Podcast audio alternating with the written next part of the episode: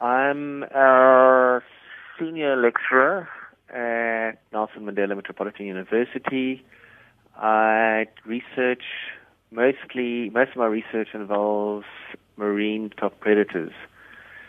So I generally look at a lot of the marine top predators. If we talk about marine top predators, it's mostly seabirds, seals, um, dolphins, sharks.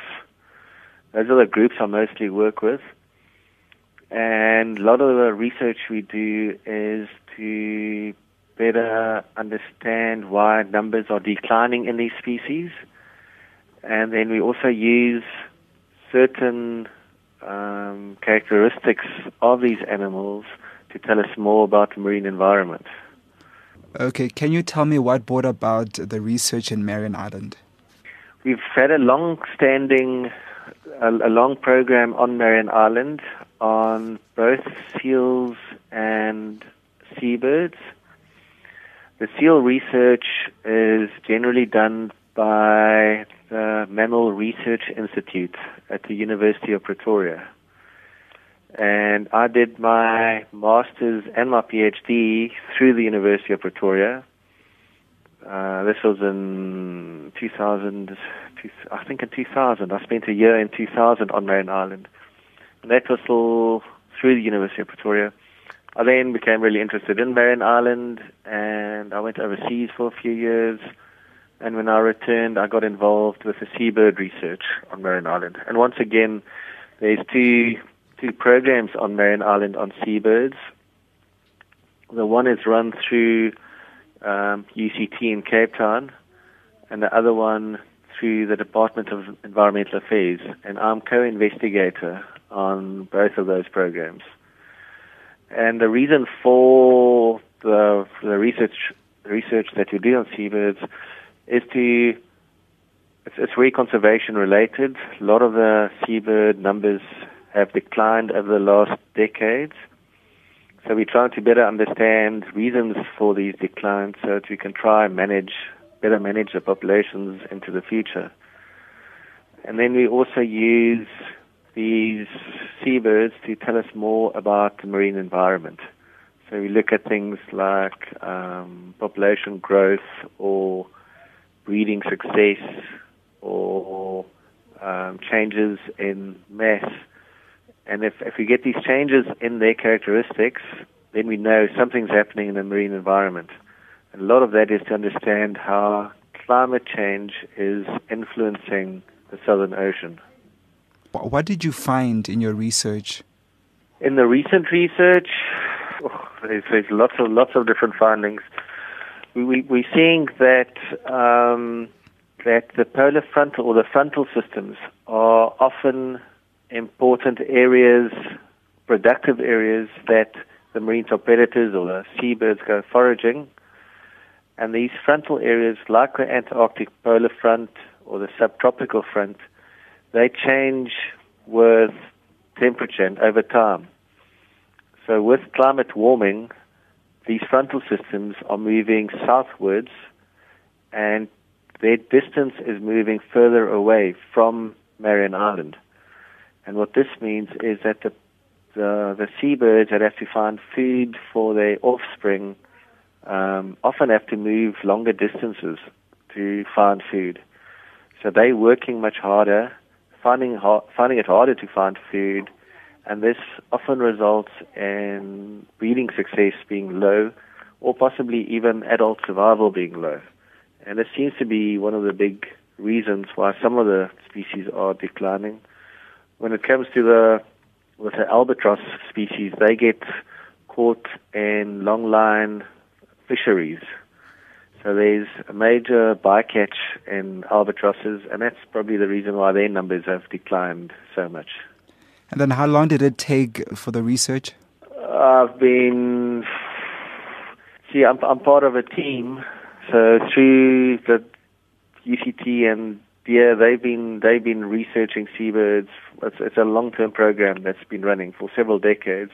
So at least at least since um, since the early 90s, there's been dedicated research on seabirds on Marion Island. Okay, and then just to talk about the methodology, um, how did you conduct the research basically? See, there's various things we do. The one thing, there's so many different projects. Um, one of the projects is we're looking at survival of rockhopper and macaroni penguins, and we, but to, to do that, we inject them with small little passive integrated transponder tags. It's um, almost like microchips that we inject underneath the skin, and then we set up uh, it's, like, an antenna base plate over which we put this in one of their main walking paths, and every time they walk from sea to the breeding colony and back, they walk over this antenna. And once they do this, the unique identity that's in that little passive integrated transponder gets recorded onto a logger system, which sits next to the antenna. So we can then monitor the individuals when they come and they go, and based on this, over several years, we can work out survival. So that's that's one of the the methods we use to study tracking or movement, how far they go, their at sea distribution. We use both passive, uh, we use both um, satellite trackers as well as GPS units that we attach to their feathers before they go feeding um, during the breeding season, and then we retrieve it when they come back, and we download the data, and we get these clear maps or clear paths of where they went and where they spent all their time foraging. We also use um, time depth recorders. They're really small, about five grams or so, and they've got a little pressure plate on, so they can they can pick up. They they record the depth where the animals are feeding. So for some of the, like the gentoo penguins, for example, we've deployed these, and you see they go down to about 215 meters looking for food. You can also see where they spend in the water column, where they spend most of their time looking for food. So we not only we, we get both horizontal on our horizontal plane, the, the actual spatial distribution of where they're going, but we also then get information on how deep into the water they go diving for food. So those are some of the methods, but, but we've got quite a quite a number of projects running. So there's there's a number of other other other methods involved as well. And then, Pierre, for somebody that doesn't know Marion Island, where is Marion Island, and what is it like there? It's probably one of the most pristine areas in the world that remains on this on this globe, um, and it's about 1,200 kilometers south of Port Elizabeth. So it's almost halfway between South Africa and Antarctica. It's um, 290 square kilometers in size, and um, it's it's a volcanic origin. So it, it it goes up to 1,200 meters.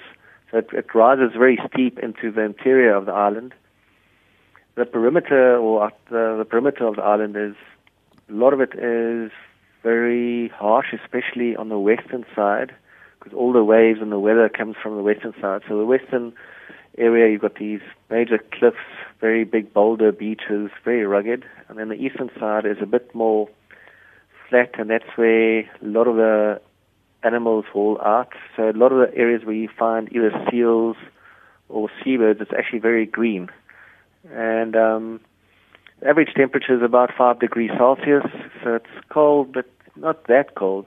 If you can you just dress appropriately and you can actually go out. It, it, it rains a lot. It gets between two, no, actually often three to four thousand mil of rain a year. So most days there's some rain. So when you're doing field work there, you've got no transport, so you have to walk to wherever you go and um, very very often it's in very difficult conditions, and it's in the roaring 40s. So the roaring 40s is uh, the latitudes, the 40 latitudes, and the wind almost always blows, and it blows really really hard. So you very often work in wet and very very windy conditions. So I take it people don't live there. No, there's no permanent no permanent residence there. So It's only the team that goes every year in April. The South African Agulhas takes a new team to the island and collects the old team, and at, at the same time, it, it takes the provisions that is needed for the year. So you just have teams rotating, and a team would spend one year on the island and then return. There's definitely no permanent residence there. No. What are the consequences of of these seabirds dwindling? See, all all marine top predators play a really important role in the ecosystem. They're very important in um, in determining what happens in the rest of the food chain below them. So, so they play a major role in the ecosystem, and we are seeing a lot of their numbers going down, and some of the numbers going down quite fast. The reason for that seems to be that there are large-scale oceanographic changes um, currently taking place in the Southern Ocean, and we think that that's related to um, increasing temperatures. And this, the Southern Ocean is especially in the southern latitudes, the, um, those areas are the most susceptible, or that's where we're observing the greatest changes in temperature um, with climate warming, with global change. So a lot of a lot of the numbers, for example, rockhopper penguins, um, they've gone down over 70 percent in population numbers since the mid 1990s.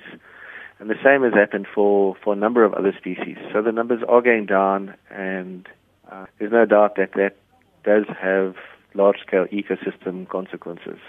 So, do we see them getting extinct or anything like that? We haven't seen any species going extinct. The numbers are still declining, so it's not impossible that we um, that we won't see the, the marine top predator species going extinct. So far, their numbers have just uh, declined um, declined a lot, but we haven't seen any any extinctions.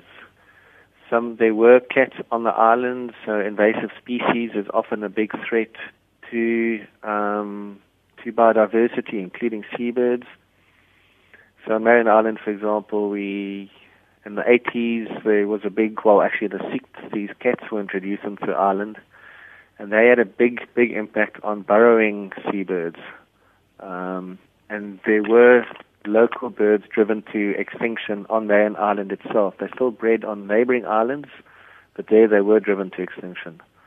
More recently, we're seeing mice. Are also mice that have been introduced by man back in the um, old sealer days, and um, the mice are. We've we're seeing more more it's more common nowadays to see mice attacking albatross chicks, and they essentially eat the chicks up alive. And that also poses a real big threat that could potentially lead some of these populations to local extinction.